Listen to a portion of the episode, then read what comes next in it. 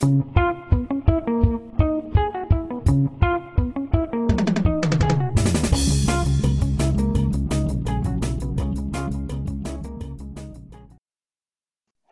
Jeff, welcome to the podcast. Thank you so much for having me, Mike. Glad to be here. Really enjoyed your book. I listened to it and then I read it. I haven't read a lot of books like this before. One thing I found really interesting is the whole idea of having a job is a new idea, right? It's only about 150 years old. The idea of going to a job, punching a clock, maybe switching jobs, that's that's all kind of new correct? I will tell you, Mike. When I first heard this, I was at a conference. It was actually said to me by the uh, the great Carl Camden, former CEO of Kelly Services, and I remember thinking to myself, "No, that can't be right. that doesn't sound right." And I went and, you know, as any author would do, did my research, and yeah, that is correct. This is a relatively new term. The term job is a new term. The term career is a even much more newer term. These things that we think of as normalized have become normalized very quickly, but this was not the case for how people proverbially put food on the table for the majority of human existence. And what were those alternatives then? It was Well, I'll tell you this. You know, the alternatives as you look through human history are mostly not great. They you know, slavery and and and and serfs and things of that nature. But the way we think about it for people that had a choice, acknowledging that a very, very, very large percentage of humanity did not have a choice, is they would think about it as a portfolio of work. So you would do farming, but you would also do some blacksmithing and you would create food. So you'd be a baker. All these things that are so specialized now, people would be not experts in, but they'd be proficient in, in terms of having a portfolio of activity that allowed them to provide for themselves and their families. There were people that weren't doing work willingly, right? Or, or weren't, there was indentured servants, there was obviously slavery. There was a lot of things where people sure. just couldn't move from role to role and just say, hey, you know what, I've had this, I'm, I'm done. I walk off and, and get another. There wasn't, in a lot of history, there wasn't that option, correct? Of course not. You know, look, you're talking about for the vast majority of human history, people not having the economic capabilities, nor obviously the political freedom to make any choices that they want. These are all, again, relatively new experiences in the human experience. That whole idea that this is something new makes sense to me now because I, you take a look what's happening to jobs now, kind of go, okay, that was maybe just a temporary thing. you know, mm-hmm. whole, that whole concept of the idea of a job might have been a very post industrial revolution up to the information age type of thing and, and it's not something that's going to be with us forever. My, very true. Yeah. And you know, Carl brought it up to say to make the juxtaposition versus people that had a portfolio of skills or a portfolio of work experiences or occupations. And the way we think about somebody that has a portfolio of different skills and different clients today is a freelancer. Yeah. And that wasn't was freelancing more embedded into our collective dna our societal dna than this idea of specializing and having a job and one place that you went to work. And I think that there's a very interesting discussion to be had on that. Other thing that I found really interesting is that the um, the core of our industrial revolution, uh, some of the jobs that I guess people would say made America great, or or however you want to phrase it, are going away, but they're not not as many are going away because of offshoring. A lot of it's being uh, automated or optimized. Correct? That is 100% correct. There is a general narrative that trade policy or environmental policy or a host of other things have have eroded the American job, especially that middle class job that somebody without a college education could go and do in a manufacturing setting, in an extraction industry, mining, things of that nature. There, but the data just doesn't bear that out. There were 1 million people employed in the coal industry two generations ago. And there are now 80,000 people employed in the coal industry. In it's amazing. It's amazing. My family, yeah. yeah. my family was employed by the coal industry. Uh, like a large there you go. part of my family in eastern Pennsylvania. Yeah, it's 80. 80,000. Yeah. Like that's a stadium. It's 80,000. Yeah. Yeah. It was interesting in, in the political debates, coal comes up sometimes. And it, you know, it's a serious thing for the people who have those roles and have those of jobs. Course. It's not the huge employer. Let me ask you this, Mike. How do you think that those 80,000 workers pull more coal from the ground than the 1 million workers did or less? Oh, I think your book said it was more. Way more. Yeah. we yeah. extract way more coal from the ground. And you can have a debate or discussion as to whether or not we should Yeah. and a host of other things, but we do. And the reality is we employ hundreds of thousands of fewer people in the coal industry because machines rip coal from the ground. That's that's the story of the coal industry. It's nothing to do with trade policy. It's got very little to do with environmental policy. It has to do with the fact that machines rip coal from the ground. And so if you want to have a serious conversation about employment in the United States, that conversation should almost entirely, not entirely, but almost entirely be focused on automation and what we do with automation, how we regulate it, how we retrain workers that are or whose jobs are being lost from it. That's the conversation to have, not a boogeyman conversation about Mexico or China. Although we have substantive challenges with the Chinese on a number of fronts, but this is not the crux of that discussion. Yeah, that is a huge eye opener for me because I really thought that jobs were going away because of globalization, the competitive marketplace. Now, someone in, in middle America that had a certain skill because of the ability to move goods faster and more efficient and, you know, being able to make it anywhere, they were really at risk, you know, that they were threatened by the globalization. Mm-hmm. But it's really more automation. That was a big eye opener for me. Well, look, let's not pretend globalization is not a factor. It's certainly a factor. But what is the biggest factor is certainly automation. And you know, Mike, there there's certainly a discussion to be had. Well, instead of going from 20 million manufacturing jobs, which we did, we peaked in 1980, and then as automation starts coming in to industrial manufacturing, the number of manufacturing drops uh, jobs in the United States drops to 12 million about 20 years later. Now, look, do the Chinese play a role in that? Sure. If we if companies weren't moving factories to China, would we have grown the 20 million manufacturing jobs to 30 million or 40 million? Maybe. That is a conversation that certainly can be had. But the idea that the 20 million jobs went down to 12, the 8 million jobs were lost, and it was lost because factories moved to Mexico or China, a variable in the equation, sure, but by far the biggest variable is that machines are performing those tasks because, again, we produce about twice as much as we did from an industrial output standpoint in mm. 1980. So we have doubled what we output as a nation today, but we do it with 40% fewer workers. It's interesting when people do make frank comments about jobs. And maybe you've seen this even as you talk about this book. I'll pick on some people. Hillary Clinton, I think when she was running for president, did say to the coal miners that your jobs are going away and if you think they're coming back they're not and she was like put she was skewered for saying that you know because it sounded almost un-american and mark said if you think your jobs are coming back to the united states when production comes back you're mistaken if production comes back to the united states robots are going to be doing this work and ai is going to be doing this mm-hmm. work it, it will be made here but it won't be there won't be a lot of jobs there is a minuscule possibility that we get back to 20 million manufacturing jobs in the united states now, might we keep the 12 that we have? Should that be a goal? Absolutely. Should it be a goal that we increase it a little bit as much as we possibly can? Of course it should.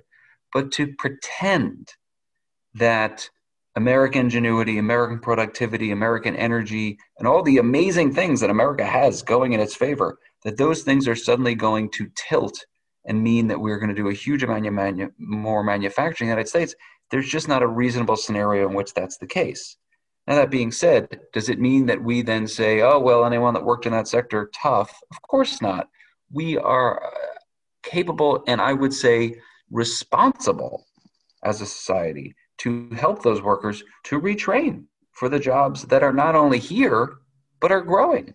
Let's talk a little bit about robots because they're going to come in a lot of different forms. Automation is going to be coming in waves of technology enhancements that could just eat away more jobs that truck driving and other mm-hmm. jobs that you just never suspected would be vulnerable to automation replacement. Yes, yes, and yes. But let's let's double click on it though. And and here's here's Mike where I, I get I get frustrated yeah. in the conversations that, that happen in the public square. Let's talk about our friends, the truck drivers. So there are 3.3 million professional drivers in the United States, if memory serves if autonomous vehicles become road ready, if autonomous vehicles get widely adopted, all of those jobs are at risk. But the idea that that is going to happen in the next few years is laughable. Yeah. It's just laughable. And there are a few reasons behind it. The first is the notion of getting road ready. Autonomous vehicles have been 90% road ready for like 10 years because that last little bit is really, really, really difficult. But let's say for some miracle in another five years they get there. I would bet against that. But let's say that they do. Then there come the legal and regulatory frameworks for putting these vehicles on the road full time in, in mass. And I would say that takes you at least another 10 years, let alone the infrastructure to make sure there's the recharging and blah, blah, blah, blah, blah. All the sensors on the roads that are needed and whatever. So then there's that. Then let's say, again, miraculously, all of that happens. It's amazing. The vehicles are road ready, all the infrastructure is in place, all the policies are in place. If anybody has this notion that the second all that occurs, all the jobs go away overnight, that is again ridiculous. It will take another 15 years for the capital investment necessary for trucking fleets to replace their fleets, for all the other people, the taxi car fleets to all replace their fleets. It takes a huge amount of time and capital investment. And so, will the jobs start to decline at that point? Yes. Will they all go that next day? Of course not. Right. It just it's never happened in history. And the idea that people say, "Oh, autonomous vehicles, 3.3 million workers, what are you going to do?" Okay, well, let's actually look at the scenario and what we're going to do is be thoughtful about it. We're going to see how long it's actually going to take. We're going to keep as many of those jobs for as long as we can, and we're going to provide support to those workers slowly and over time as the jobs are displaced and help them move into jobs that are growing.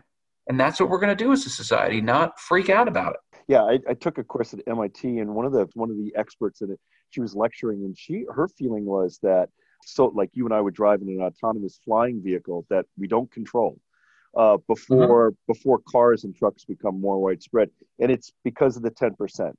Her feeling was you're not going to be able to control that vehicle if you fly. It's gonna it's gonna be programmed to go a certain way, and it's going to have rules that all those all those flying vehicles will obey. And the, the problem we have right now is not everyone follows rules on the road. And, Let me ask you this very, very important question, Mike. At any point, did she say roads? Where we're going, we don't need roads.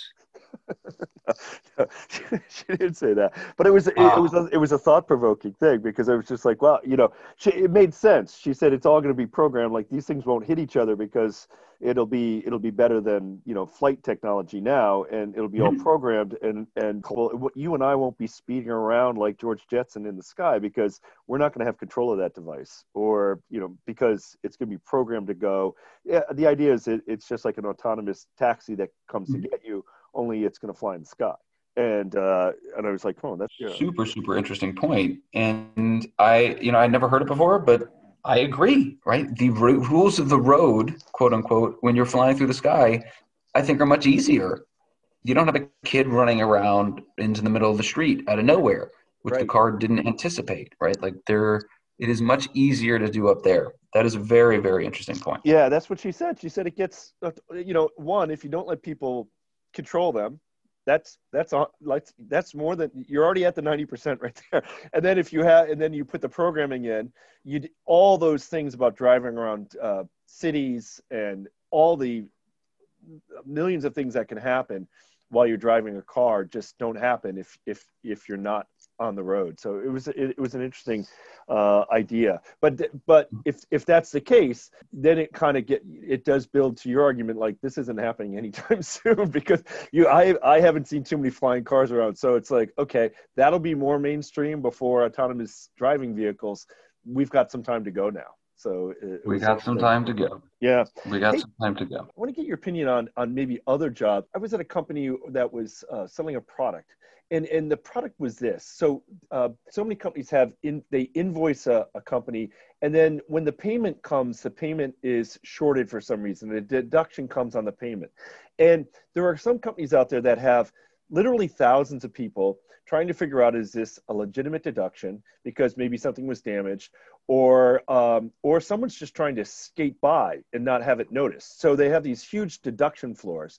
And this company was going to be automating this whole process. It comes in, it reads the invoice, it reads the deduction, and it does some investigation uh, using AI whether this is a valid deduction or not. And it can, Jeff, it's like most deductions are valid, like 98% of them. And then, but the 2% end up costing companies a lot of money, but you still have to have the thousands of people to find that 2%, right? Robotic processing automation, which a lot of companies seem to be looking at. And that's kind of a job that you wouldn't think would be immediately something that could be eliminated, but it's something that I think in the ne- next couple years could be, to your point, like almost what's happening with Coleman. You still have the 2% of the employees there working on, or maybe 5% working on the 2%, but you don't need the, the thousands of people.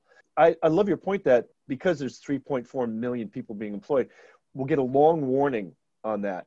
But I think there's other jobs where we just won't. As many as 3.4, but they're in these clerical roles and they're not really bunched in a classification but they could be automated out of a job in, in something that's not really uh, high, as high profile as uh, driving a truck. I think that you are right.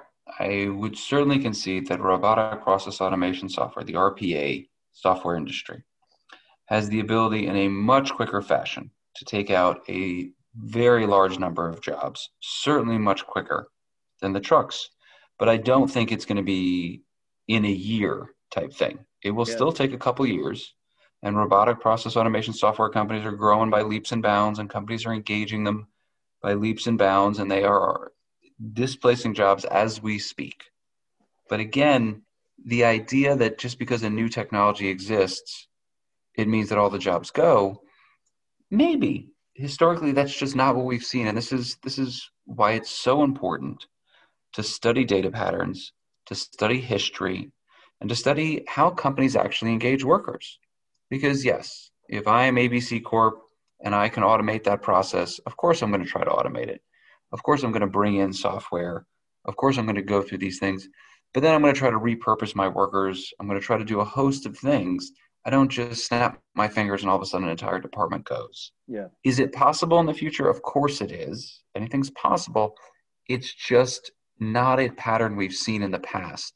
But would I put those jobs at a much higher risk in the near term than truck drivers? Absolutely. Yeah. When I dropped off my son for orientation in college, the president of the school got up and said, you know, two thirds of the students in that audience in 20 years will be working in jobs that don't even have a name yet.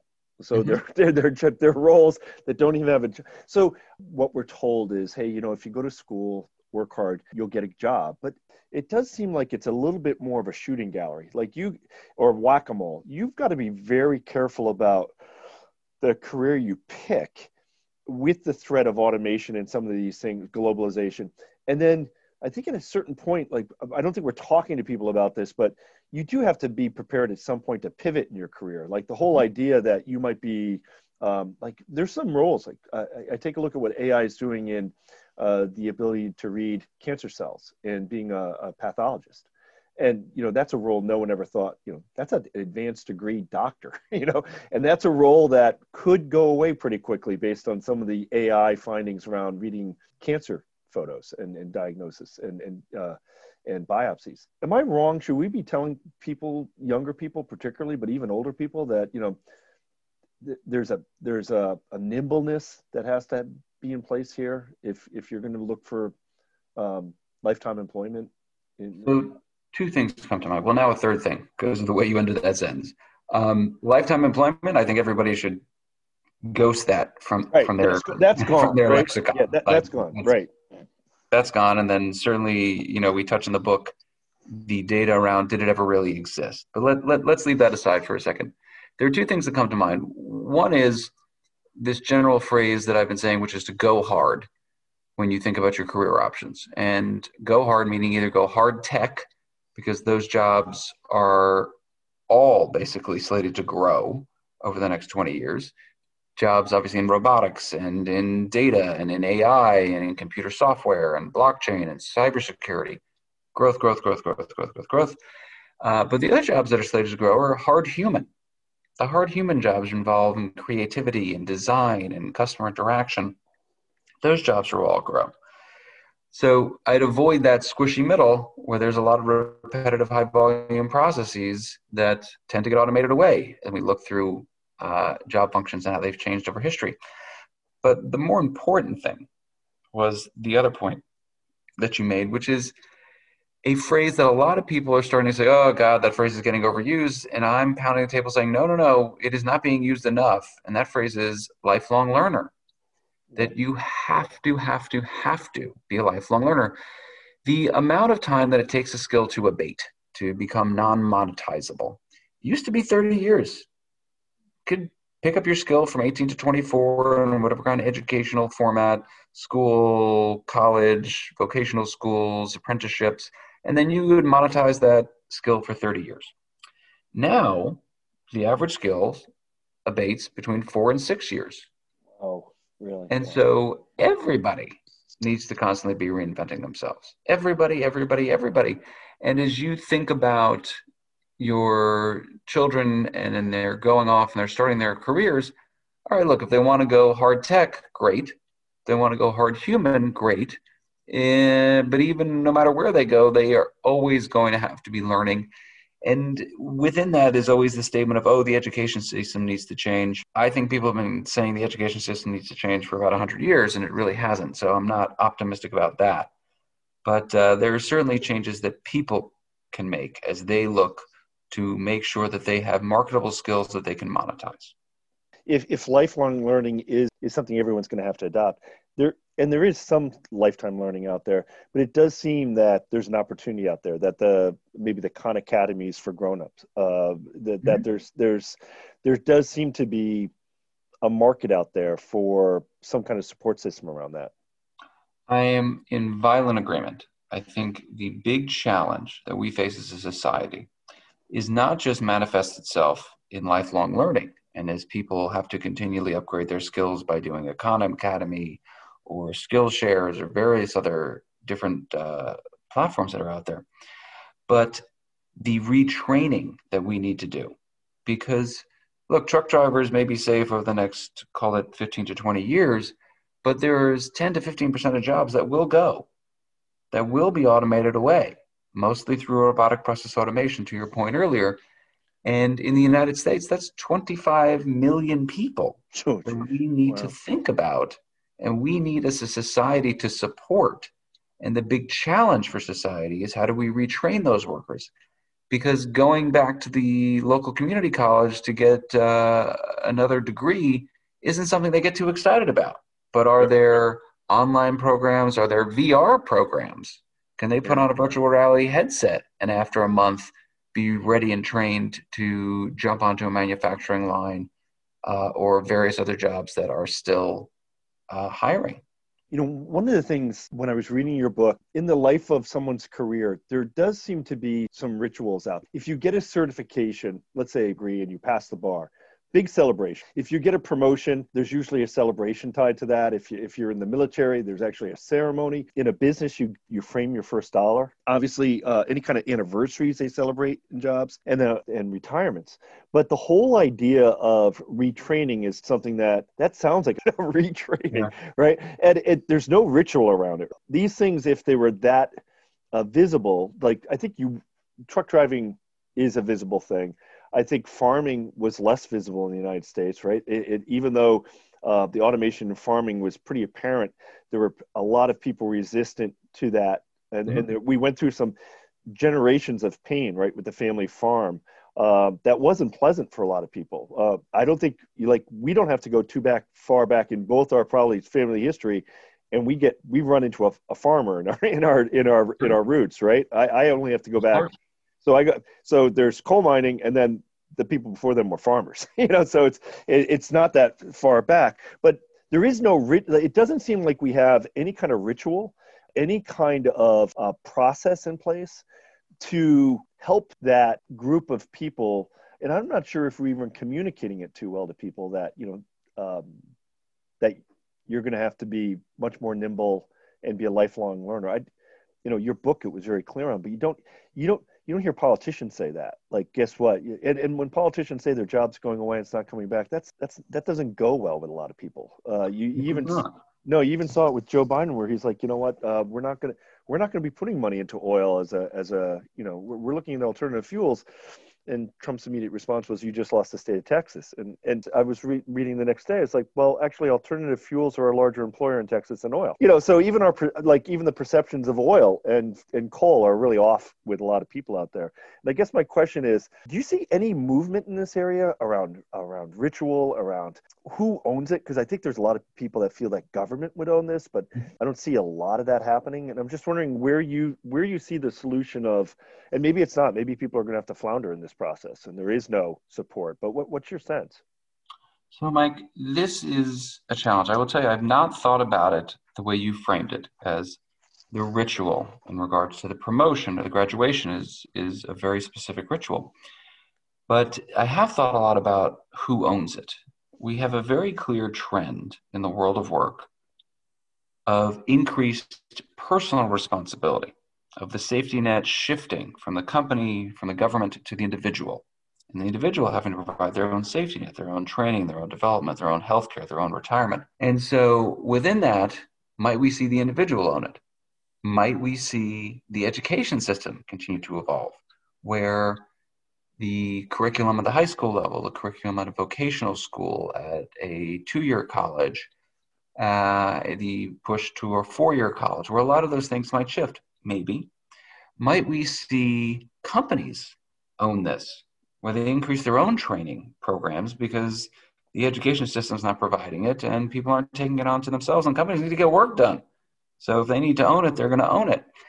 Or, to your point, should the government own it? Now, I don't know that the government should be owning it as in providing the training directly, but should governments mandate that companies have to, if they're letting go workers, provide the appropriate retraining for so they can get jobs in other industries? Should governments mandate that educational institutions have to provide X, Y, and Z skills before a person can be given a degree? So you you took all their you took all this person's money. Are you letting them leave your institution with something they can monetize? Should governments incentivize individuals with tax policy around their own retraining? I think there are a lot of very interesting questions to be asked here, a lot of debates and discussion to be had. And I would never profess to know the answer to it, but I know it is a big challenge that collectively as a society we have to address. And if we don't, we leave it unchecked at our peril. Yeah, I see the same thing you see. Uh, I like uh, about 15 years ago, I worked for a, a, company that was based out in Silicon Valley, and when I went out there just for trainings and for meetings, it was interesting because at lunch, uh, everyone was talking about young and old. They were all talking about their side gig. Like everyone had something being developed in a garage, you know. And I was just, I, I just came away from that going, "Wow, this is really interesting." And I, and I told them, I said, you know, there aren't as many people my age, at least on the East Coast, are spending their lunch hour working on a side gig or talking about their side gig or something like it was. It was a very entrepreneurial uh, very out in the open, like I'm working on a side gig. they weren't whispering yeah. it. And now I see it more on the East Coast and with different age groups where, you know, almost everyone I know is doing something different um, in anticipation or in preparation of some kind of corporate reality. It, it's, it's two things. I think it's one is people want uh, maybe more independence and two, they don't feel that there's a lot of corporate loyalty. So they're like, uh, self-preservation is is driving sure. a lot of that. But I don't see, other than that, I don't see a lot of other. So it's a self-preservation on the individual, and I think that's probably. I don't see other infrastructure or other things happening. Do you? I don't just yet. Okay. I don't. I think it's going to take some time, but these are things that again are complicated, and there are no easy answers to. And so should we be thoughtful about these things? Absolutely. But are they things that we can be better at as a society? I think so. I'm thinking that maybe colleges may their their their ROI, as you hinted on, is is coming into question more and more. And I think in COVID, when people started doing like, you know, deferring or, or doing different things, uh, even more so. Um, maybe they I, I think they may be stepping into this space for example a pathologist if they're if that career uh, as a pathologist goes away because of advanced technology that just eliminates an advanced degree highly educated person. Now they could pivot into a different role within the medical world, but that probably would need going back to school. And that's not community college. That's probably a different type of higher ed college experience. And I could see them maybe stepping into this. It could be, but this is another area where I'm not sure that the hype lives up to it. You know, we heard for years, oh, well, we don't need radiologists because radiologists in India can do it. And that turned out to be a big nothing. Right? Radiologists yeah. in India couldn't do it. And and so the idea that that doctors are going to trust software to analyze something that a patient is going to trust it. I'm not sure that we get there in the near term. Do I think over the long term we get there? Absolutely. I think the only real question is in the medium term. And what does it look like in 15 years' time? Because it's not just, it's not the accounting process, or it's not something that has a definitive outcome, whether a person did it or a computer did it, it got done and we know that it got done correctly. The judgment call on looking at an x-ray looking at a echocardiogram and making the determination okay i think we have a problem here. That is a very long way off for any computer system. You're saying go hard tech go hard human and lifelong learning. Those are you know those aren't easy things but th- that's your guide. You can't really know what's going to happen here. It pathologists could be eliminated sooner than truck driver you know we of know course. some some of these jobs are going to be eliminated through and, and you're right some of the the flashy articles those don't ever seem to happen. We've been talking about automated vehicles for a long time. Apple just came out but mm-hmm. yesterday and said they're getting back into it which was very surprising.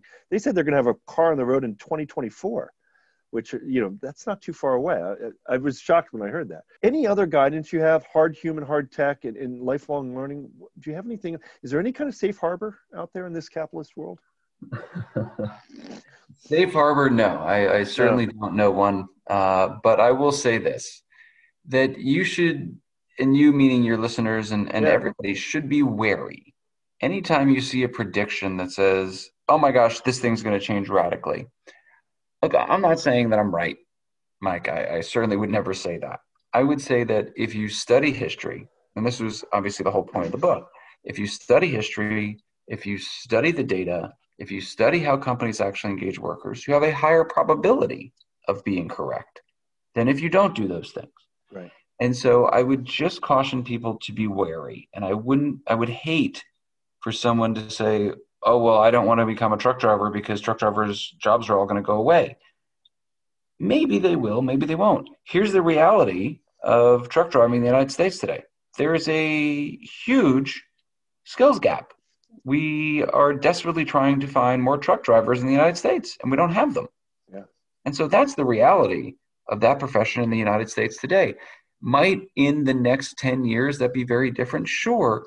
But anyone that just reads some sort of article by somebody that hasn't studied history, that hasn't looked at the actual data, that hasn't spoken to trucking companies and really understand capital expenditures and labor force resource planning and all these other things, for some person to just write an article and then somebody to take that as gospel, that scares the heck out of me. And it, it frustrates and angers me, actually, quite frankly. Yeah. People shouldn't be making predictions because, unless they're grounded in evidence, because workers, families, communities, companies, societies have to plan for the future. And if they're planning based on incredibly erroneous predictions, that's a problem. But that being said, don't take my word for it either. Just because, well, you know, I have my thesis, but I will present the data behind my thesis. And I wouldn't say come to your own conclusions in as much as these are really, really difficult topics that take a lot of research and a lot of compiling of data. And, but be wary of any predictions you do read. I totally agree with that. I, I, read this book one time where they talked about you know predicting the future, and uh, if you go back in time, no one predicted commercial television as big as influence that was on the United States in the back half of the 20th century. Commercial television was never really predicted by any known. You kind of look at that and go, okay, that's that's a big miss. so, so the, and, and, you know we're supposed to all be wearing silver suits by now, right? Uh, and uh, on on moving walkways. So it's it's a little bit different than what they've all predicted. like i don't i don't think we want to live in a world where uh you know the government says they you know they give you a look over and say okay you're going to be a factory worker you're going to be a high diver. You know there are countries out there that do this right? At a very young age decide what people are going to be doing. We don't do that. We let everyone kind of do what they want to do because of this you know four to five year type duration do you see any kind of group providing guidance out there? On do you see someone stepping up and saying hey here's the list you know? Here's the yep. list. You know you you really made an effort in the book and you obviously got a lot of other people i love the uh, section at the end where you got a lot of other people's opinions on this because i think there you could kind of take something out of those. But do you see someone creating a list that says you know hey, for the next 10 years, this is. I think the best thing, if your listeners are going to read one thing on the future, well, sorry, if they're going to read one thing, they should read my book. Right. If they're going to read two things, Mike, they're going to read two things. Uh, the other thing would be the World Economic Forum. The World Economic Forum puts out regular work on this from their uh, Center for the Fourth Industrial Revolution and a host of other places within the forum. I think they're doing phenomenal, phenomenal work on the future of work and specifically which jobs are growing, which jobs are dying, which jobs uh, might well stay the same.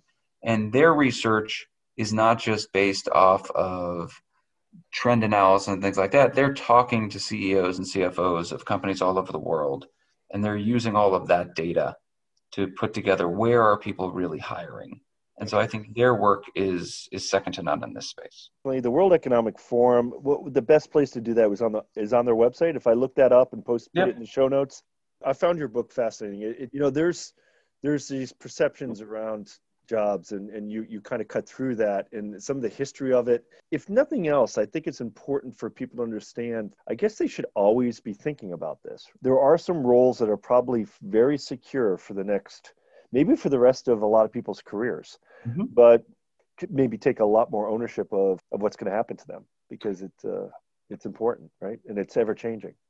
I think that that might be the most important thing, which is, again, something that is a very powerful trend within the world of work, which is increased personal responsibility. And so, no matter what the trends are, no matter which jobs are growing, no matter what happens with the education system, people can and should and need to own this themselves.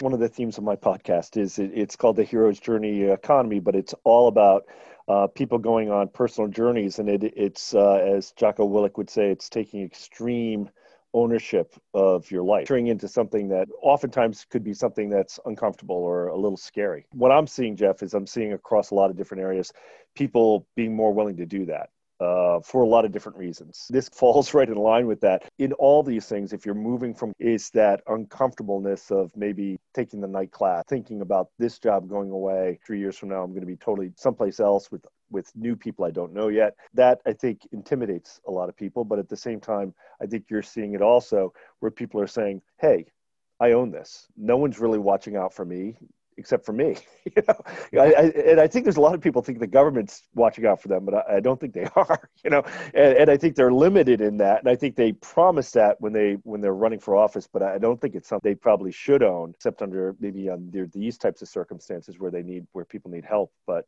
uh, for career guidance, I think it's something people really have to take uh, extreme personal ownership of. I am in violent agreement with that as well. Yeah. Really appreciate you being uh, part of the podcast. I, like I said, uh, The End of Jobs, it's a great book, and I strongly recommend it because I, I think for any worker, it should be something they read. And uh, kids are in college right now too. Um, I'm going to recommend they read this book uh, because I think it's a, it's an eye opener as far as what they should be thinking about. I certainly appreciate it, and then you know, anytime they want to talk about it, have them reach out. Okay. Jeff, thanks a lot. I really appreciate it. Good luck with the book. I'm sure it stops. This is probably not the one with the largest audience, so I appreciate you making the time and and uh, good luck on on uh, on how it goes. It was a super fun conversation, Mike. Thank you so much for having me.